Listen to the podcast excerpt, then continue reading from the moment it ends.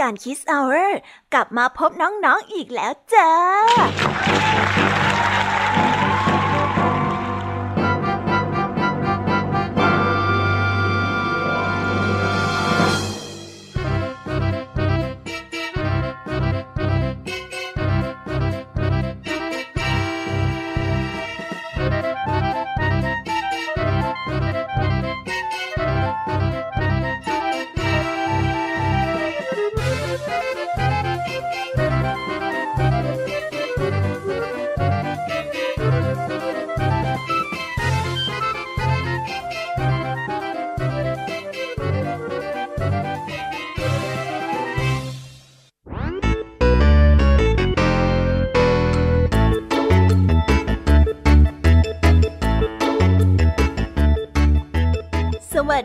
น้องๆที่น่ารักชาวรายการคิสเอาเรทุกๆ คนนะคะ วันนี้พี่แยมมี่กับพองเพื่อน ก็ได้นำนิทานสนุกๆมาเล่าให้กับน้องๆได้ฟัง เพื่อเปิดจินตนาการและตะลุยไปกับโลกแห่งนิทานกันอย่างสนุกสนานนั่นเอง น้องๆคงอยากจะรู้กันแล้วใช่ไหมล่ะคะ ว่านิทานที่พวกพี่ไปเตรียมมานั้นเนี่ยจะมีนิทานเรื่องอะไรกันบ้างงั้นเดี๋ยวพี่แยมมี่จะบอกกันเกริ่นไว้ พอให้เรียงน้ำย่อยกันไว้ก่อนนะ วันนี้นะคะคุณครูไหวใจดีของเราก็ได้จัดเตรียมนิทานทั้งสองเรื่องมาให้พวกเราได้ฟังกัน ซึ่งในนิทานเรื่องแรกของคุณครูไหวนี้ มีชื่อเรื่องว่า ลูกเป็ดสีเทา ต่อกันด้วยเรื่องจิงจกกับตุ๊กแก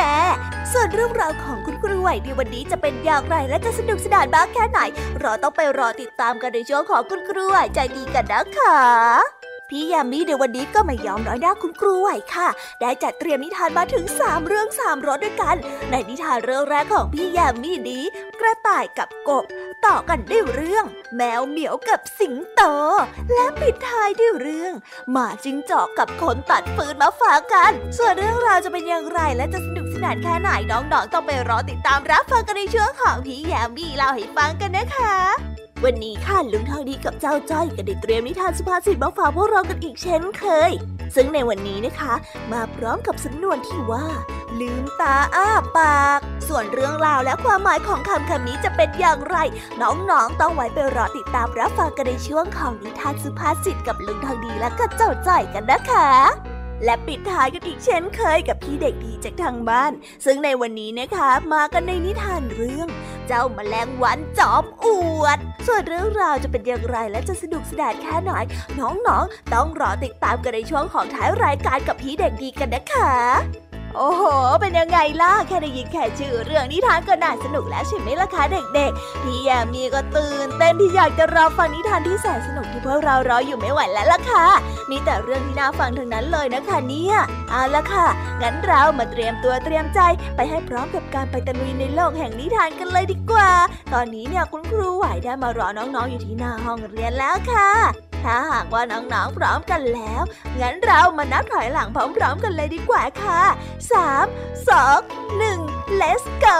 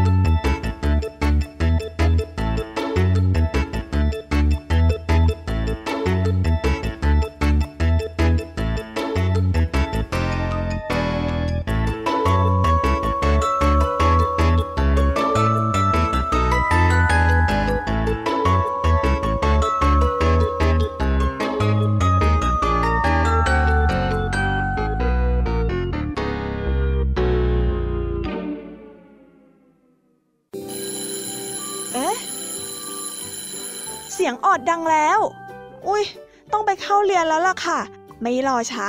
เราไปหาคู่ไหวกันเถอะ ไปกันเลย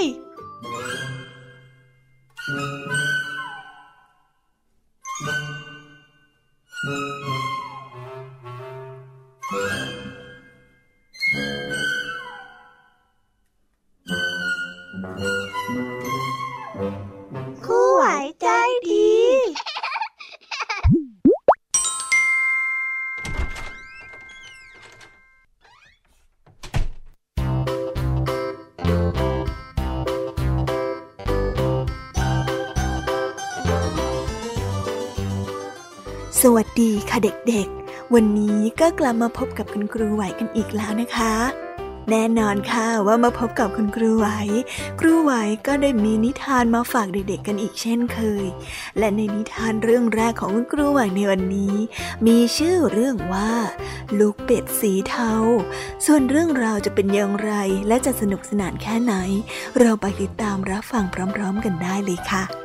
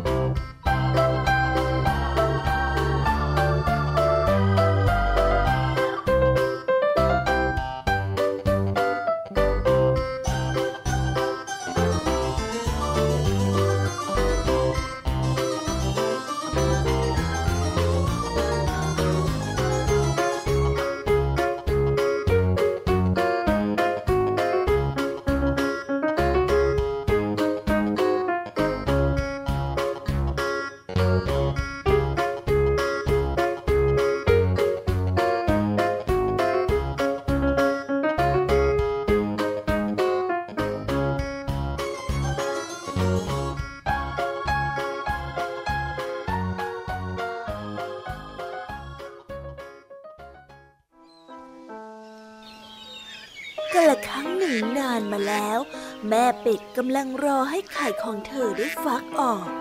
ทันใดนั้นเอง ไข่ใบแรกก็ได้แตกดังเปียแม่เป็ดได้ตะโกนเรียกเป็ดตัวอื่นๆอู้ไข่ของฉันมันกำลังฟักแล้ว มาดูสิจ้ามาดูมาดู ลูกเป็ดทั้งห้าตัว ค่อยๆโผล่ออกมาจากไข่ทีละฟองโอ้ยช่างเป็นลูกเป็ดที่น่ารักอะไรอย่างนี้ ทุกตัวได้ถอนใจ แม้เป็ดทุกตัวได้ปราบปลื้ม แต่ไข่ใบใหญ่ที่สุดนั้นยังไม่ฟัก และแม่เป็ดก็แน่ใจว่ามันวางไข่เพียงห้าฟองเพียงเท่านั้น เสียงดังแกลดและแล้วไข่ใบสุดท้ายก็ได้ฟักออกมา และลูกเป็ดตัวสุดท้ายก็ได้เดินเตาะแตะเตาะแตะออกมา ทุกๆคนต่างจ้องมองมันใกล้ๆ โอ้ แม่เป็ดได้อ้าปากค้าง เป็ดตัวอื่นๆพูดกันละล่ำละลักทั้งเป็นลูกเป็ดที่หน้าตาน่าเกลียดอะไรแบบนี้ เป็ดแก่ตัวหนึ่งได้ร้องบอกเฮ้ยเขาไม่ได้น่าเกลียดหรอกนะเขาด่าพิเศษตั้งหากเละจ๊ะแม่เป็ดก็ได้พูด ลูกเป็ดขี้เล่ได้ซุกหัวอยู่ใต้ปีกของตัวเอง วันรุ่งขึ้น แม่เป็ดก็ได้พาลูกเป็ดทั้งหมดไปที่ฟาร์ม สวัสดีจ้าทุกๆคน มารู้จักลูกเป็ดของฉันสิจ้าเห็นไหมน่ารักใช่ไหมล่ะแม่เป็ดได้ตะโกนเรียกสัตว์ทุกตัวในฟาร์ม ลูกเป็ดสีเหลืองทั้งห้าตัวก็ได้อวดขนสวยๆของตัวเองอย่างภาคภูมิใจ เออ สัตว์ตนอื่นได้ถอนใจ โอ้ยช่างเป็นลูกเป็ดที่น่ารักอะไรอย่างนี้เนี่ยเฮ้ยน่ารักน่ช่างจริงๆเลย ลูกเป็ดขี้เล่ได้เดินเตาะแต่ออกไปข้างหน้า สวัสดีครับ ลูกเป็ดได้พูด บรรยากาศนั้นเงียบไปพักใหญ่ เออนี่เธอทำไมมันตัวสีเทาจังเลยอะสัตว์ทุกตัวได้พูด เมื่อได้เห็นลูกเป็ดขี้เล่เจ้าวัวก็ได้ร้อง มันดูงุ่มง่ามจังเลย ก็นั่นน่ะสิ มันน่ะตัวใหญ่จังเลยอะ มันไม่เห็นเหมือนลูกเป็ดเลยนะ แม่ไก่อีกตัวก็ได้ร้องบอก ลูกเป็ดขี้เล่ได้ซุดตัวลงกับพื้น ขณะที่น้ำตาหยดใหญ่ๆ หยดลงมาบนจะง้อยปาก แล้วก็ตกลงบนพื้น ลูกเป็ดขี้เล่นั้นได้รู้สึกโดดเดี่ยวมาก ไม่มีใครต้องการฉันเลย มันได้กระซิบ ฉันหนีไปดีกว่า ด้วยหัวใจที่แตกสลาย เป็ดน้อยที่น่าสงสาร ได้เดินต่อแตกข้ามทุ่งหญ้า ได้ทิ้งฟาร์มและครอบครัวไว้ข้างหลัง ไม่ช้าลูกเป็ดขี้เหร่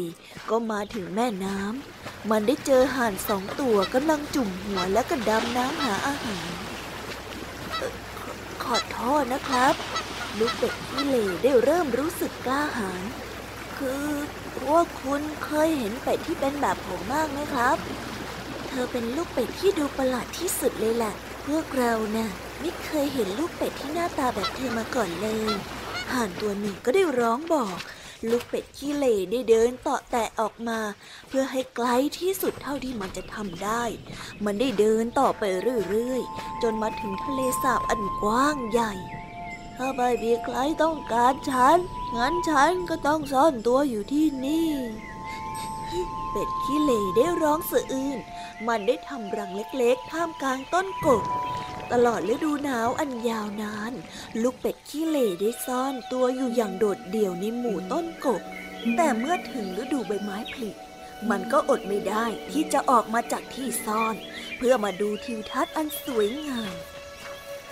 หงงามสง่าตัวหนึ่งได้ว่ายน้ำผ่านมา และลูกเป็ดขี้เหร่ก็ได้ถอยหลังห่างเพราะกลัวว่าจะถูกล้อเลียน แต่แล้วหงนั้นได้กลับว่ายน้ำมาใกล้ๆลูกเป็ด แล้วก็ได้ใช้จงอยปากของมัน ดุลลูกเป็ดเบาๆทำไมเธอถึงมาซ่อนตัวอยู่ตรงนี้ล่ะ หงผู้ใจดีก็ได้ถาม เฮ้ย มาร่วมวงกับเราสิ ดูนู่น วงของพวกเราอยู่นู่นลูกเป็ดขี้เหร่ได้ตกใจมาก จนเกือบจะตกลงไปในน้ำโอ้แน่นอน หงคงพูดกับตัวอื่นแน่ แต่แล้วลูกเป็ดขี้เรก็ได้ยืนขึ้น มันได้เห็นเงาของตัวเองในทะเลสาบ มันได้หยุดจ้องแล้วก็อ้าปากค้างด้วยความประหลาดใจ ขนสีเทาของมัน ตอนนี้ได้กลับกลายเป็นสีขาวจัว๋ว ในขณะนั้นเองลูกเป็ดทั้งห้าก็ได้ว่ายน้ำตรงมายังชายฝั่งกับแม่เป็ดแม่ ดูของตัวนั้นสิครับโอ้ดูของตัวนั้นสิ มันต้องสวยมากๆเลยอะมันสวยมากเจ๋งๆอะพวกมันได้ร้องพลางชี้มาที่ลูกเป็ดขี้เหร่แม่เป็ดนั้นจำลูกเป็ดขี้เหร่ตัวน้อยของมันได้ทันทีโอ้ลูกของฉัน ฉันรู้เสมอว่าเขาจะต้องพิเศษ งดงามมากจริงๆ มันได้ร้อง ลูกเป็ดขี้เหร่นั้นได้ชูคอสูงไซขนสีขาวของตัวมันเอง แล้วก็เดินเตาะแตะเตาะแตะตามหลังเพื่อนใหม่ของเขาด้วยความภาคภูมิใจ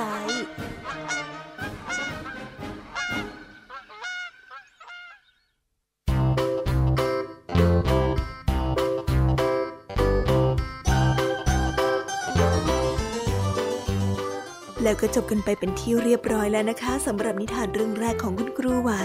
เป็นยังไงกันบ้าง สนุกกันหรือเปล่าเอ่ยเอาละค่ะ งั้นเราไปต่อกันในนิทานเรื่องที่สองของคุณครูไหวกันเลยนะคะ ในนิทานเรื่องที่สองของคุณครูไหวนี้ มีชื่อเรื่องว่าจิงจกกับตุ๊กแก ส่วนเรื่องราวจะเป็นยังไงนั้น เราไปติดตามรับฟังกันได้เลยค่ะ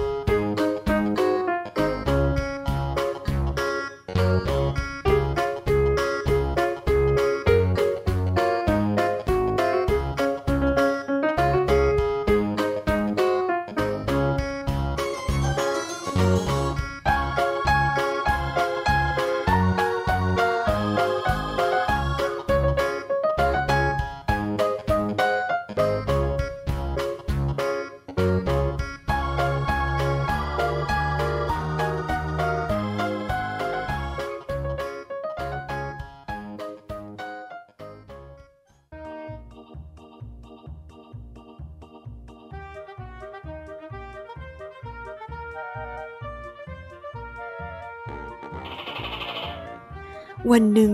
ขณะที่แม่ตุ๊กแกกำลังเฝ้ามองการเคลื่อนไหวของจิ้งจกตัวน้อย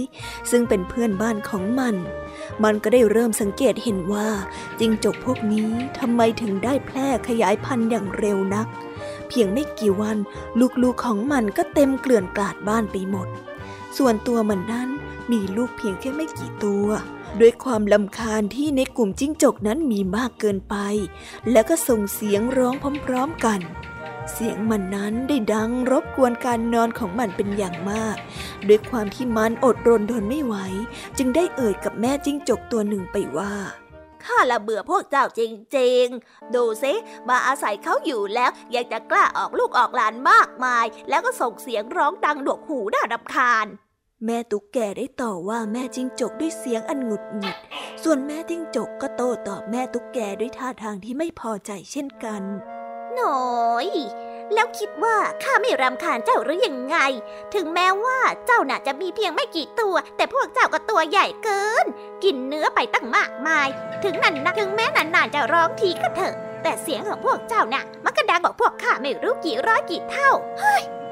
แม่จิงจกได้ตอบเสร็จ ก็ทำท่าสะบัดหน้าหนี แต่ถึงอย่างไร พวกเจ้าก็คงเอาเปรียบพวกข้าอยู่ดี ลูกๆของพวกเจ้าน่ะมันบ้าเกินไปด้วยซ้ำเจ้าของบ้านเขาก็คงจะรำคาญพวกเจ้ามากกว่าข้าอยู่ดีนั่นแหละทั้งแม่จิ้งจกและแม่ตุ๊กแก ต่างก็ถกเถียงกันไม่มีท่าทีว่าใครจะยอมใคร และในที่สุดเมื่อเถียงกันไม่ชนะ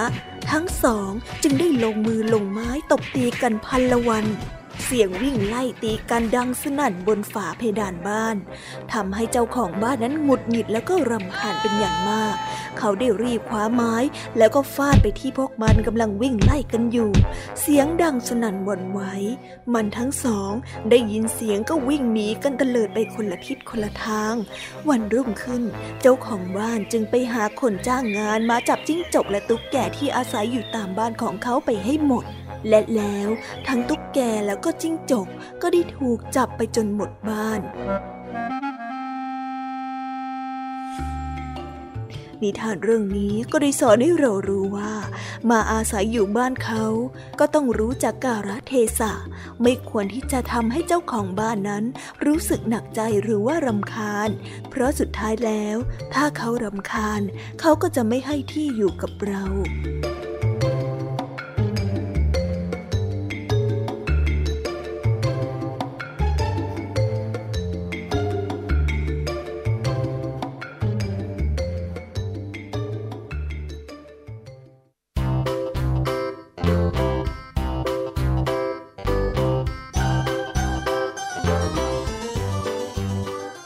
ก็ได้จบกันไปเป็นที่เรียบร้อยแล้วนะคะสำหรับนิทานทั้งสองเรื่องของคุณครูไหว เป็นยังไงกันบ้างล่ะคะ เด็กๆ สนุกกันหรือเปล่าเอ่ยถ้าเด็กๆสนุกเนี่ย ยังมีนิทานรอเด็กๆ อีกเพียบเลยนะคะ เอาไว้เด็กๆ ไปติดตามรับฟังในช่วงต่อไป แต่สำหรับตอนนี้เวลาของคุณครูไหวก็ได้หมดลงไปแล้ว ครูไหวต้องขอตัวลากันไปก่อนแล้วล่ะค่ะ สวัสดีค่ะ บ๊ายบาย แล้วพบกันใหม่นะคะเด็กๆ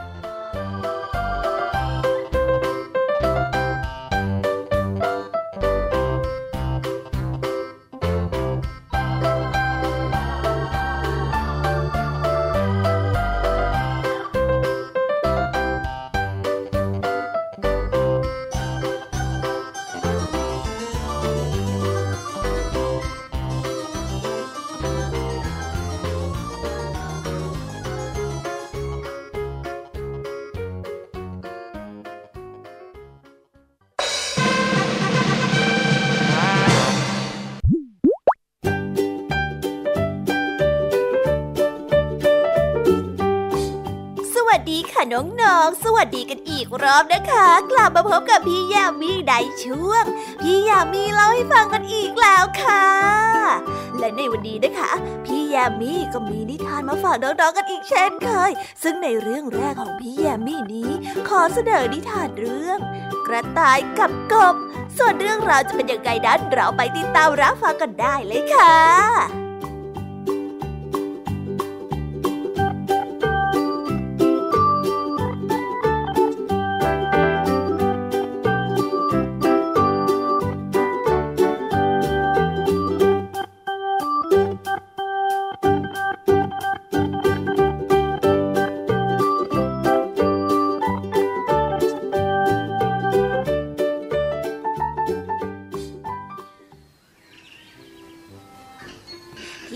ม้ใหญ่แห่งหนึ่ง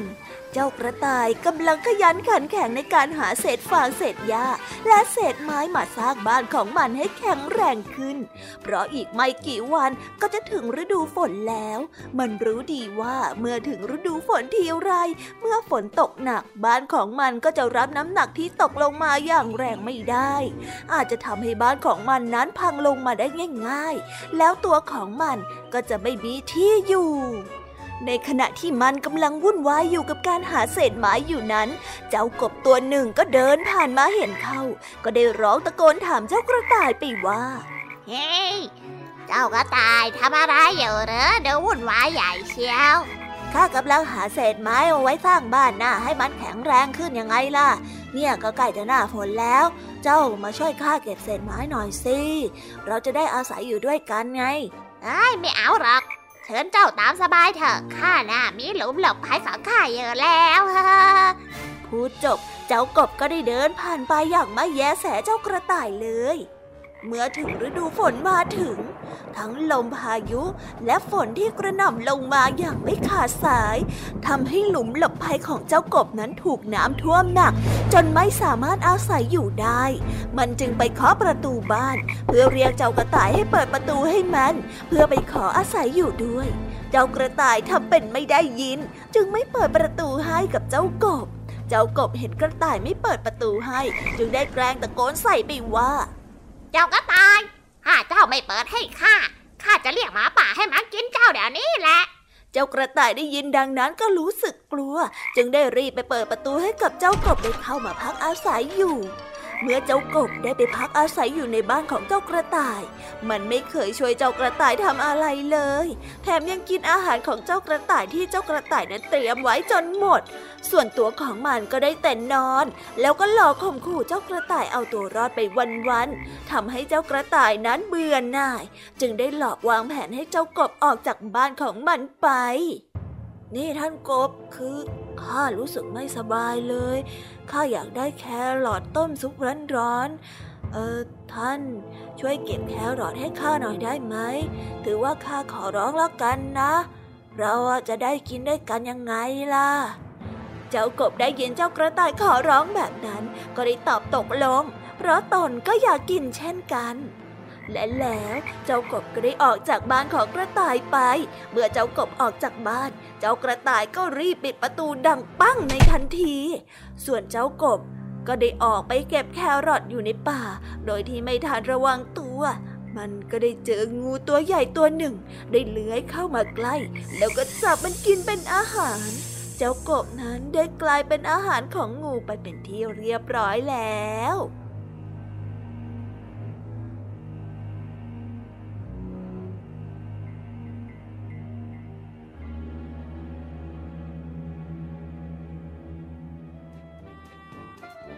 นิทานเรื่องนี้ก็ได้สอนให้เรารู้ว่า คนเห็นแก่ตัว คิดแต่จะเอาเปรียบผู้อื่นอยู่ตลอดเวลา และมีจิตใจที่ชั่วช้า คิดแต่สิ่งที่ไม่ดี เพื่อให้คนอื่นยอมทำทุกอย่างให้กับตัวเอง ยอมได้รับผลกรรมเป็นการตอบแทน คือให้ทุกแก่ท่านทุกนั้นถึงตัวนั่นเองล่ะค่ะ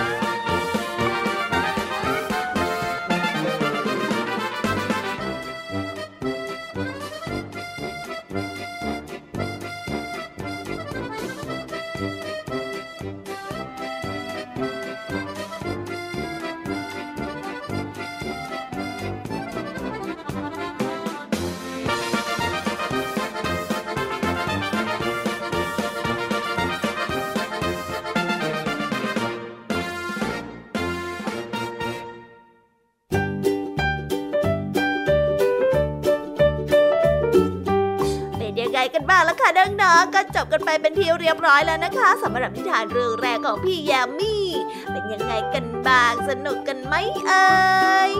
ถ้าน้องๆสนุกเนี่ย งั้นเราไปต่อกันในนิทานเรื่องที่สองของพี่แยมมี่กันเลยนะคะ ในนิทานเรื่องที่สองของพี่แยมมี่นี้ มีชื่อเรื่องว่า แมวเหมียวกับสิงโตเจ้าป่า ส่วนเรื่องราวจะเป็นยังไงนั้น เราไปรับฟังกันได้เลยค่ะ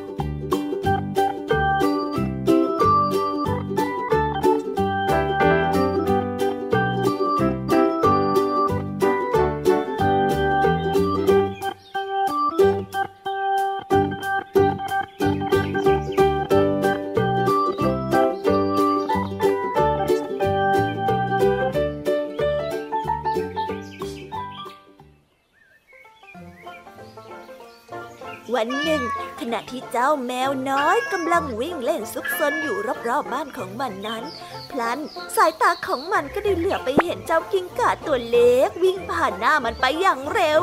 มันได้นึกสนุกจึงได้วิ่งไล่ตามกิ้งก่าไปด้วยความรวดเร็ว จนลืมไปว่า มันนั้นได้วิ่งออกมาไกลบ้านของมันมากเกินไปแล้วเมื่อมันนึกขึ้นได้จึงได้หยุดวิ่ง แล้วก็หันซ้ายหันขวา หาทางกลับบ้านของมัน เฮ้ยเฮ้ย ขณะที่มันกำลังเดินมาเรื่อยๆนั้น มันก็ได้ยินเสียงกิ่งไม้หักดังอยู่ข้างหน้า มันจึงได้เดินไป แล้วก็ยืนดูว่าเสียงนั้นมาจากที่ไหน แล้วมันเป็นเสียงอะไรกันแน่ สักพัก สิงโตตัวใหญ่ก็ได้โผล่พลวดออกมาจากพุ่มไม้ที่มันได้ยินเสียงเจ้าแมวตัวน้อยได้เห็นสิงโต ถึงกับขาสั่นแล้วก็เป็นลมสิ้นสติอยู่ตรงนั้น ส่วนเจ้าสิงโตก็ไม่ได้สนใจอะไรเจ้าแมว มันได้เดินผ่านไปเลย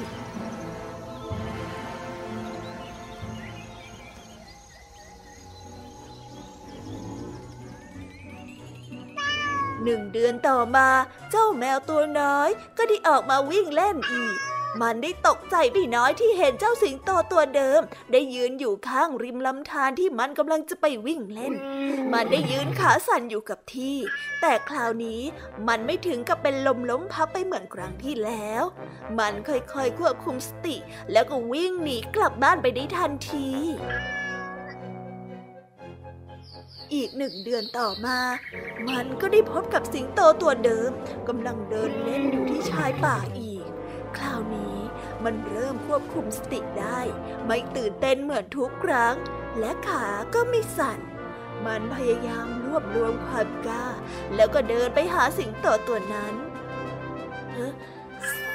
สสวัสดีท่านสิงโต ท่านเนี่ยช่างสง่างามเหลือเกิน ข้าเห็นท่านหลายครั้งแล้ว ทุกครั้งที่ข้าเห็นท่าน ข้าก็รู้สึกกลัวท่านมาก เพราะว่าข้าเคยได้ยินกิติศักดิ์ของท่านมา ว่าท่านดุร้ายมากๆ แต่พอข้าได้เจอท่านประจันหน้าแบบนี้ ท่านก็ไม่ได้ดุร้ายเหมือนอย่างที่เขาว่ากันเลยนี่นะ เจ้าแมวน้อยได้พูดหยอดคำหวานกับเจ้าสิงโตเจ้าป่า ทั้งทางที่ลึกๆแล้ว ก็รู้สึกกลัวเหมือนกัน แต่สิงโตเจ้าป่าก็ไม่ได้ทำอะไรเจ้าแมวน้อย มันได้ยืนนิ่งแล้วก็หัวเราะเสียงดัง เออแน่เจ้านี่ช่างกล้านักนะ รู้จักเอาตัวรอดเชียว ความจริงแล้วข้าก็ดุร้ายเหมือนที่ใครๆเขาว่ากันนั่นแหละ แต่นั่นก็ไม่ได้หมายความว่า ข้าจะต้องดุร้ายเสมอไป บางสิ่งบางอย่างมันก็ยกเว้นกันได้ เจ้าเข้าใจใช่ไหม สิงโตเจ้าป่าได้หัวเราะชอบใจเสียงดัง แล้วก็เดินจากไป ส่วนเจ้าแมวน้อยก็ได้แต่ยืนมองเจ้าสิงโตเจ้าป่าเดินจากไป นิทานเรื่องนี้ก็ได้สอนให้เรารู้ว่า ความเคยชินและความคุ้นเคยจะช่วยให้ความหวาดกลัวนั้นน้อยลง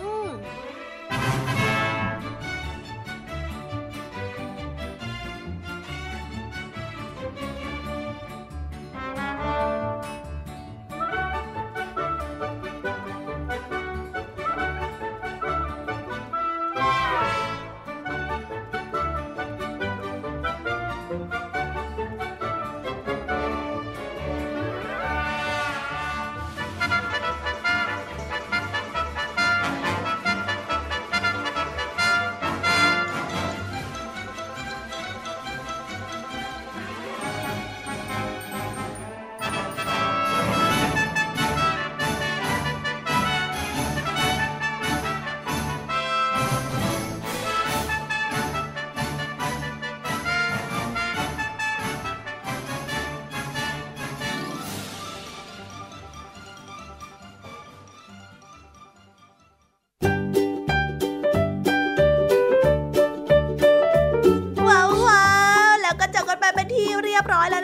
หรับนิทานในเรื่องที่สองของพี่ยามีเป็นยังไงกันบ้างล่ะคะเด็กๆ สนุกกันหรือเปล่าเออ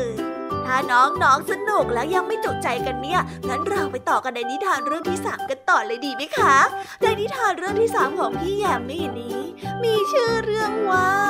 หมาจิ้งจอกกับคนตัดฟืน ส่วนเรื่องราวจะเป็นอย่างไรและจะสนุกสนานแค่ไหนนั้น เราไปติดตามรับฟังกันได้เลยค่ะ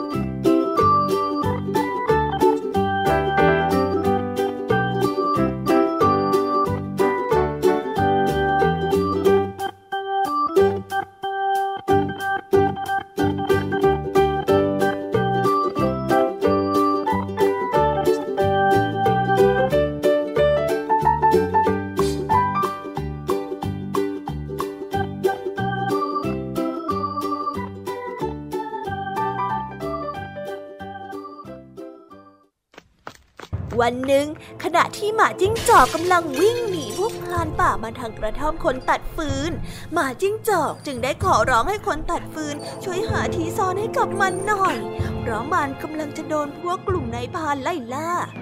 คนตัดฟืนได้เห็นหมาจิ้งจอกอยู่ในอาการที่หวาดกลัว จึงได้รีบพามันไปหลบที่หลังกระท่อม เมื่อกลุ่มนายพานมาถึงกระท่อม พวกนายพลานก็ได้เอ่ยถามคนตัดฟืนไว้ว่า เห็นหมาจิ้งจอกวิ่งมาทางนี้บ้างหรือเปล่า คนตัดฟืนจึงได้เอ่ยตอบกลับพวกนายพลานไล่ล่าไปด้วยเสียงดังว่า เออข้าไม่เห็นมันเลยท่าน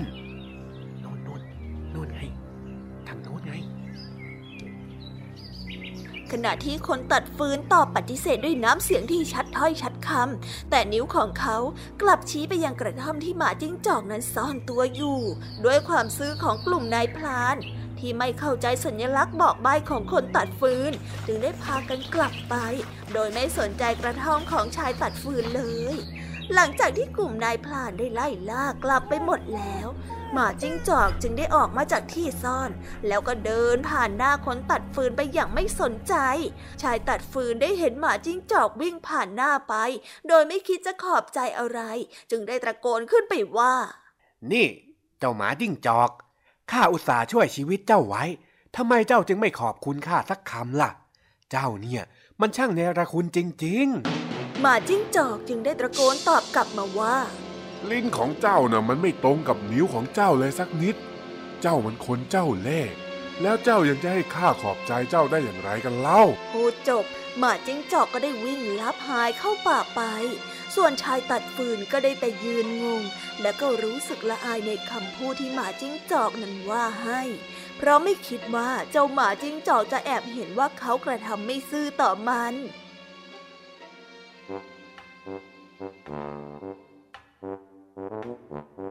นิทานเรื่องนี้ก็ได้สอนให้เรารู้ว่า อย่าคิดเอาดีใส่ตัวด้วยวิธีการทำดีต่อหน้า พอรับหลังกลับทำตรงข้าม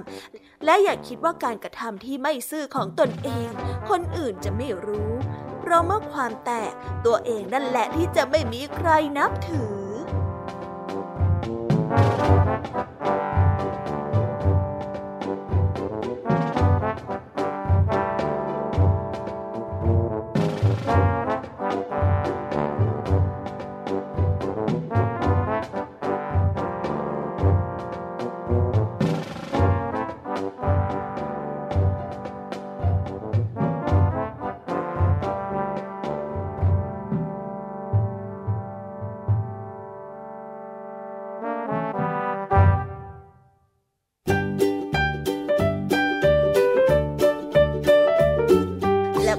ได้จบกันไปเป็นที่เรียบร้อยแล้วนะคะสำหรับนิทานทั้งสามเรื่องของพี่ยามีเป็นยังไงกันบ้างล่ะคะน้องๆ สนุกจุใจแล้วก็ครบรถกันหรือเปล่าเอ่ยถ้าน้องน้องสนุกเนี่ย เอาไว้เรามาติดตามกันใหม่ในโอกาสหน้านะคะ แต่สำหรับวันนี้ช่วงเวลาของพี่ยามีก็หมดลงไปแล้วล่ะค่ะ พี่ยามีต้องขอส่งต่อน้องๆ ให้ไปพบกับเจ้าจ่อยและก็ลุงทองดีกันในช่วงต่อไปกันเลยสำหรับตอนนี้ ยามีต้องขอตัวไปพักแป๊บหนึ่งนะคะ เดี๋ยวกลับมาพบกันใหม่ในช่วงท้ายรายการค่ะ สวัสดีค่ะ บ๊ายบาย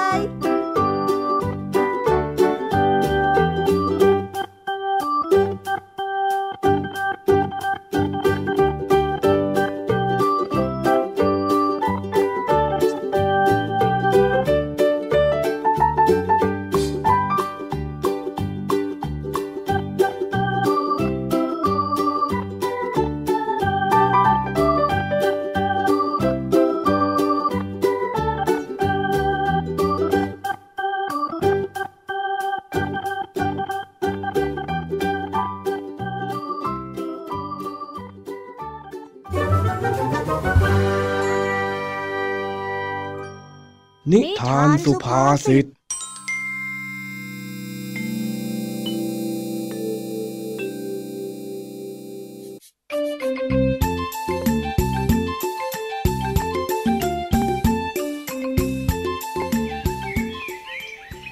วันนี้เจ้าจ้อยได้เดินมาขอยืมจอบที่บ้านของลุงทองดี แต่เจ้าจ้อยก็เห็นลุงทองดีกำลังขีดขีดเขียนเขียนอะไรอยู่ ด้วยความสงสัย เจ้าจ้อยก็เลยได้เข้าไปถามลุงทองดีลุงทองดี จ้อยมาขอยืมจอบไปให้แม่หน่อยจ้า เออเอออยู่ตรงหลังบ้านน่ะ หยิบเอาเลยจ้าจ้าว่าแต่ นั่นลุงทองดีกำลังทำอะไรอยู่ล่ะจ๊ะ อ๋อ ข้าก็ขีดขีดเขียนเขียนไปเรื่อยนะอย่ามาสนใจข้าเลยนี่ ไม่สนใจได้ยังไงเราก็ต้องสนใจสินี่เราเป็นญาติกันนี่นะ อะไรของเองเนี่ยฮะมาแปลกเว้ย เออนะอย่ากวนข้าเลยข้ากำลังใช้สมาธิ ไปไปรีบกลับบ้านไปซะอ๋อ ก็จอยอยากรู้นี่นะ เห็นลุงทองดีนั่งเขียนเลขอยู่ตั้งหลายตัว เพื่อว่าจอยจะช่วยได้จอยอะจะได้ช่วยลุงทองดีคิดเลขไง แล้วเองรู้แล้วว่าข้าคิดอะไรอยู่นะเจ้าจ้อย ก็ทำโจทย์คณิตศาสตร์ไงไม่ใช่เหรอจ๊ะ โอ้ย ไม่ใช่ไม่ใช่ นี่นะ มันเป็นการคำนวณหาหนทางแห่งความรวยของข้าต่างหากแล้ว โอ้ยไอเราก็นึกว่าคิดเลขอะไร หน้าดำคล้ำเครียดที่แท้ ก็ผีพนันหวยเข่าสิงอีกแล้วอะเน่เน่ไอ้จ้อย เอ็งนี่พูดซะข้าเสียหมดเลยนะ มันก็ไม่ได้แย่ขนาดนั้นหรือเปล่าล่ะ แล้วอีกอย่างนี่มันก็เป็นงานอดิเรกของข้า เหมือนกับที่เอ็งชอบไปเล่นเตะบอลนั่นแหละนะโธ่ จอยก็แค่ล้อเล่นนะ อย่ากดเลยนะลุงทางดีนะนะนะใครไปโกรธเอ็งข้าไม่ได้โกรธเอ็งสักหน่อย นั่นเนี่ยมีเสียงสูงซะด้วยเออแล้วอีกอย่างเนี่ยนะ เนี่ยมันก็เป็นหนทางเดียว ที่จะทำให้ข้าลืมตาอ้าปากขึ้นมาได้ แค่เดือนละครั้งสองครั้ง มันจะเป็นอะไรไปฮะเจ้าจ้อยอ้าวก็ปกติลุงทองดีก็ลืมตาอยู่แล้วนี่นะ ตอนนอนจ้อยก็เห็นลุงทองดีอ้าปากจนแมลงวันเข้าไปได้ ไม่เห็นจะเกี่ยวอะไรกับหวยเลย โอ้ย มันไม่ใช่อย่างนั้นโว้ยแล้วมันยังไงอะลุง ลืมตาอ้าปากเนี่ย มันเป็นสำนวนที่หมายถึง การมีฐานะที่ดีขึ้นกว่าเดิม พอเชิดหน้าชูตาในสังคมได้ไม่อายใครยังไงล่ะเจ้าจ้อยอ๋ออย่างนี้นี่เอง ว่าแต่ ลุงจะมั่นใจได้ยังไงว่าลุงจะเดาเลขถูกนะโอ้โอ้โอ้โอ้ของแบบนี้เนี่ยมันเป็นศิลปะเว้ยเจ้าจ้อย ยากที่จะอธิบายให้คนอย่างเองฟังแล้วรู้เรื่องนะอ้าวนี่ลุงทองดีกำลังหาว่าจ้อยเข้าใจยากเหรอจ๊ะเนี่ยเปล่าสักหน่อยข้ายังไม่ได้ว่าอะไรเองเลยนั่นเสียงสูงอีกแล้วอะเออ แล้วว่าแต่เมื่อคืนเนี่ยเองฝันอะไรบ้างไหมเพื่อว่าข้าจะเอามาตีเป็นเลขเด็ดไปซื้อหวยถูกได้บ้าง อ้าวอ้าวมาขอความฝันของจอยไปแบบนี้ ถ้าซื้อหวยถูกขึ้นมาจอยก็ต้องได้ลืมตาอ้าปากเหมือนกันนะ เออเออเออถ้ามันถูกจริง ๆ แล้วก็นะข้าจะแบ่งให้เองแน่นอน ว่าแต่เองฝันอะไรล่ะไหนเล่าให้ข้าฟังสิจอยอยากฝันว่าจ้อยเข้าไปที่โรงเรียนแห่งหนึ่งจ้ะ เป็นโรงเรียนวิเศษที่สอนเวทมนต์กัน ที่โรงเรียนเนี้ยมีน้ำท่วมด้วย อืม น้ำเหรอ นอหนูแบบนี้ต้องเป็นเลขหนึ่งแน่แน่แล้วทีนี้ที่โรงเรียนน่ะ ก็มีการเรียนการสอนแบบประหลาดประหลาดๆอืม ถ้าสอเสือ มาต่อกับนอหนูแบบนี้ มันต้องเป็นเลขสองชัวชัวร์ๆเดี๋ยวเดี๋ยวเดี๋ยวเดี๋ยวข้าจดแป๊บหนึ่งนะอืมจากนั้นนะจ้อยอะก็ไปสอยมะม่วงจ้ะอ้าวเมื่อกี้เองยังเรียนอยู่เลยไม่ใช่หรือไงเจ้าจ้อยเอ้า ก็ความฝันนี่ลุง มันจะเป็นเหมือนความจริงได้ยังไงกันเล่า อ๋อ อ้าวอ้าวสอย สอเสือมาอีกตัว สงสัยจะเป็นเลขสามน่ะ แล้วทีนี้จ้อยกับปูเสือนอนอยู่ใต้ต้นมะม่วงจ้ะ เอ๊ะทำไมสอเสือมันมาเยอะจังล่ะเนี่ยฮะ งั้นข้าตีให้เป็นเลขสี่ก็แล้วกัน ยังไม่จบนะจ๊ะ จากนั้นน่ะ จ้อยก็หลับ หลับ แล้วก็หลับจ้ะ อ้าว แล้วทำไมเอ็งหลับในฝันอีกล่ะฮะ เอ็งนี่มันฝันประหลาดดีจังเลยนะเจ้าจ้อย เอาก็จ้อยบอกแล้วว่ามันเป็นความฝันไง อะไรก็เกิดขึ้นได้ทั้งนั้นแหละจ้ะ ถ้าหอหีบมาสองตัวแบบนี้นะข้าว่า มันต้องเป็นห้ากับหกแน่แน่จบแค่นี้แหละจ้ะๆอ้าวบทจะจบก็จบง่ายๆ แต่จะว่าไปก็ได้เลขครบหกตัวพอดีเลยนะเนี่ยนายเลขอะไรบ้างล่ะจ๊ะ อ่า เดี๋ยวนะเดี๋ยวนะ ขอค่าคำนวณแป๊บหนึ่งหนึ่งสองสามสี่ห้าหกเฮ้ย มหัศจรรย์จริง ๆ หวยงวดนี้ต้องออกเลขเรียงหนึ่งถึงหกแน่แน่ๆเดี๋ยวคอยดูนะ ถ้าข้าถูกหวยแล้วข้าจะแบ่งเงินให้เองครึ่งหนึ่งเลยเจ้าจ้อย ได้จ้ะถ้างั้นน่าจ้อยจะรอดูนะจ๊ะ หลายวันผ่านไปเจ้าจ้อย ได้เอาจอบมาคืนลุงทองดี และก็ได้เห็นลุงทองดีกำลังนั่งลุ้นหวยอยู่ข้างๆวิทยุ เจ้าจ้อยจึงได้เข้าไปลุ้นหวยด้วยลุงทองดีทำอะไรน่ะ เอ้ยเอ้ยเจ้าจ้อย มามามามาฟังดูซิว่าเลขเด็ดจากความฝันของเองน่ะ มันจะออกมาไหมเฮ้ย มันจะไปออกได้ยังไงกันล่ะลุงลุงเนี่ย เชื่อจ้อยด้วยเหรอ เออ มานี่เถอะนะ มาฟังมาฟัง อ่าๆๆฟังกันอะ ต่อไป เป็นการประกาศผลรางวัลสลากกินแบ่งรางวัลที่หนึ่งเลขที่ออก ได้แก่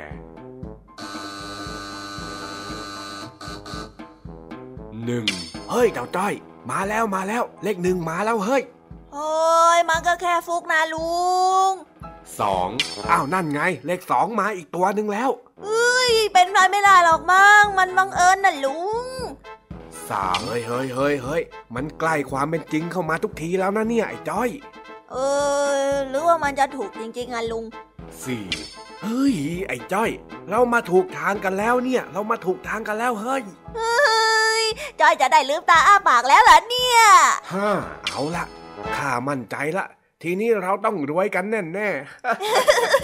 ใช่ใช่ใช่เราต้องรวยเราต้องรวยเราต้องรว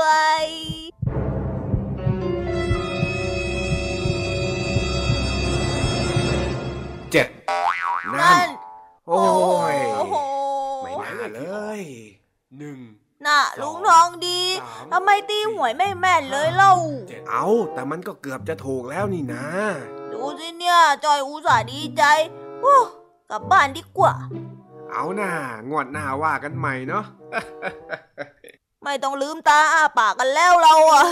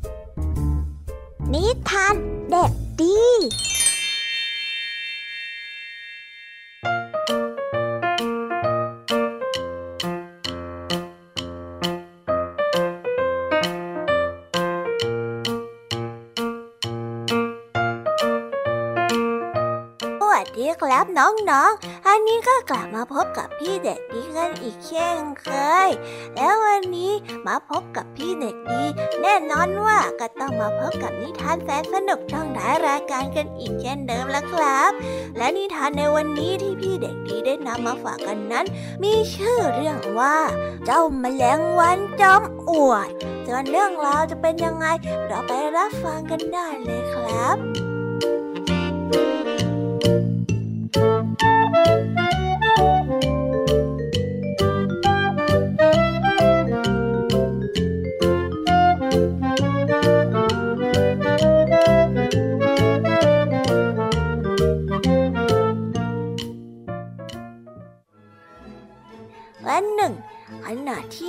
กำลังช่วยกันหาอาหาร แล้วกัดตุนอาหารเก็บไว้กินในช่วงฤดูหนาว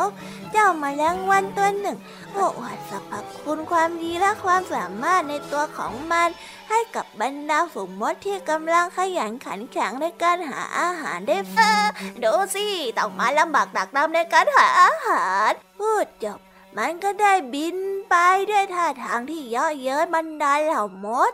ดูสิ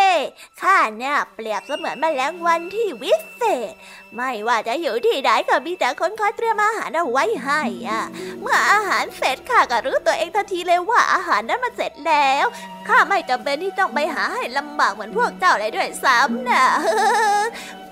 มดตัวหนึ่งได้อดรนทนไม่ไหวกับความขี้อวดของเจ้าแมงวัน จึงได้ตอบกลับไปว่า นี่เจ้ามันขี้อวดจริง ๆ นะ สิ่งที่เจ้าพูดมาในแต่ละอย่างมันช่างน่าสมเพชซะเหลือเกิน เขาไม่ได้เรียกว่าวิเศษหรอก เขาเรียกว่าขี้เกียจตั้งหากล่ะ ชอบเอาเปรียบคนอื่นโอ้ยข้าขี้เกียจตรงไหนกันเล่า เอาเปรียบตรงไหนก็อาหารพวกนั้นน่ะเขาจัดเตรียมไว้ให้ข้าหมดแล้ว กินอาหารที่หอมแล้วก็ลอยมาตามลมนั่นแหละ คือคำเชื้อเชิญแมงวันขี้โอได้ตอบเข้าข้างตัวเองใค รบอกว่าเขาเชื้อเชิญเจ้า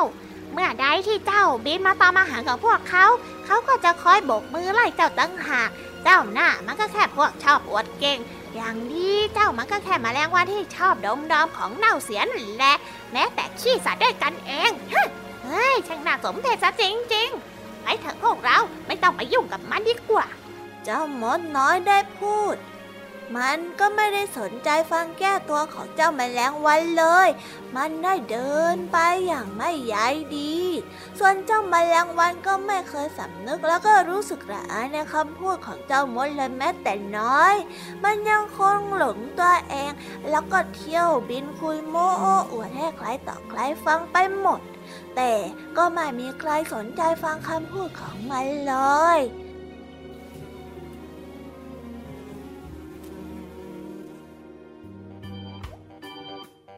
นิทานเรื่องนี้ก็ได้สอนให้เรารู้ว่า การพยายามโอ้อวดว่าตนเองนั้นมีค่ากว่าคนอื่น อาจเป็นเรื่องที่น่าอับอายในสายตาของคนอื่นก็เป็นได้ เพราะบางเรื่องเป็นสิ่งที่คิดเองเออเองทั้งนั้น แต่คนอื่นไม่เห็นดีเห็นงามตามด้วย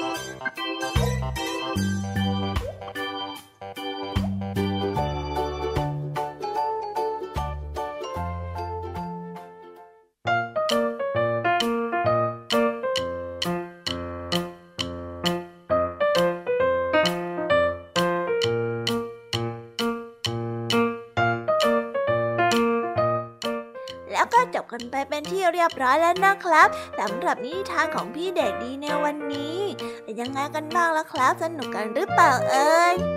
ถ้าน้องๆสนุกเนี่ย เอาไว้วันหลังพี่เด็กดีจะจัดเตรียมนิทานแบบนี้มาฝากกันอีกนะครับ แต่สำหรับวันนี้เวลาของพี่เด็กดีก็ได้หมดลงไปแล้ว เอาไว้เรามาพบกันใหม่ในโอกาสหน้านะสำหรับวันนี้พี่เด็กดีต้องขอตัวไปก่อนแล้วครับ สวัสดีครับ บ๊ายบาย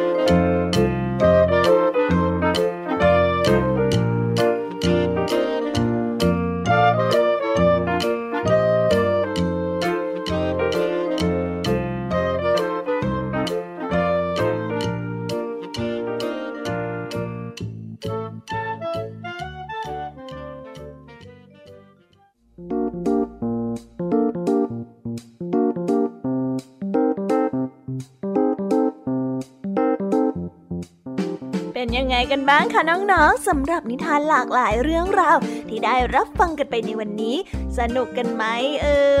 ยหลากหลายเรื่องราวที่ได้นำมาเนี่ย บางเรื่องก็มีข้อคิดสะกิดใจ บางเรื่องก็ให้ความสนุกสนานและก็เพลิดเพลิน แล้วแต่ว่าน้องๆ จะฟังแล้วเห็นความสนุกในแง่มุมไหน ส่วนพี่แยมมี่แล้วก็พ่องเพื่อนเนี่ย ก็มีหน้าที่ในการนำนิทานมาส่งตรงถึงน้องๆ เท่านั้นเองละค่ะ และวันนี้นะคะ เราก็ได้ฟังนิทานกันมาจนถึงเวลาที่กำลังจะหมดลงอีกแล้วค่ะ ใคร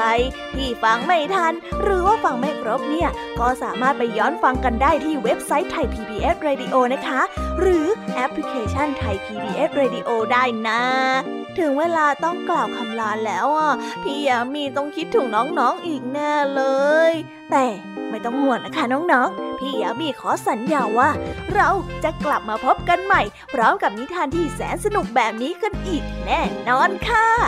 น้องๆ อย่าลืมนำข้อคิดดีๆ ที่ได้จากการรับฟังนิทานแสนสนุกของครูไหว พี่ยามีลุงทองดี และนิทานจากพี่เด็กดีในวันนี้ไปใช้กันด้วยนะคะเด็กๆ เอาไว้พบกันใหม่ในวันพรุ่งนี้นะสำหรับวันนี้ พี่ยามีและรายการ Kiss Hour ก็ต้องขอตัวลากันไปก่อนแล้วล่ะค่ะ สวัสดีค่ะ บ๊ายบาย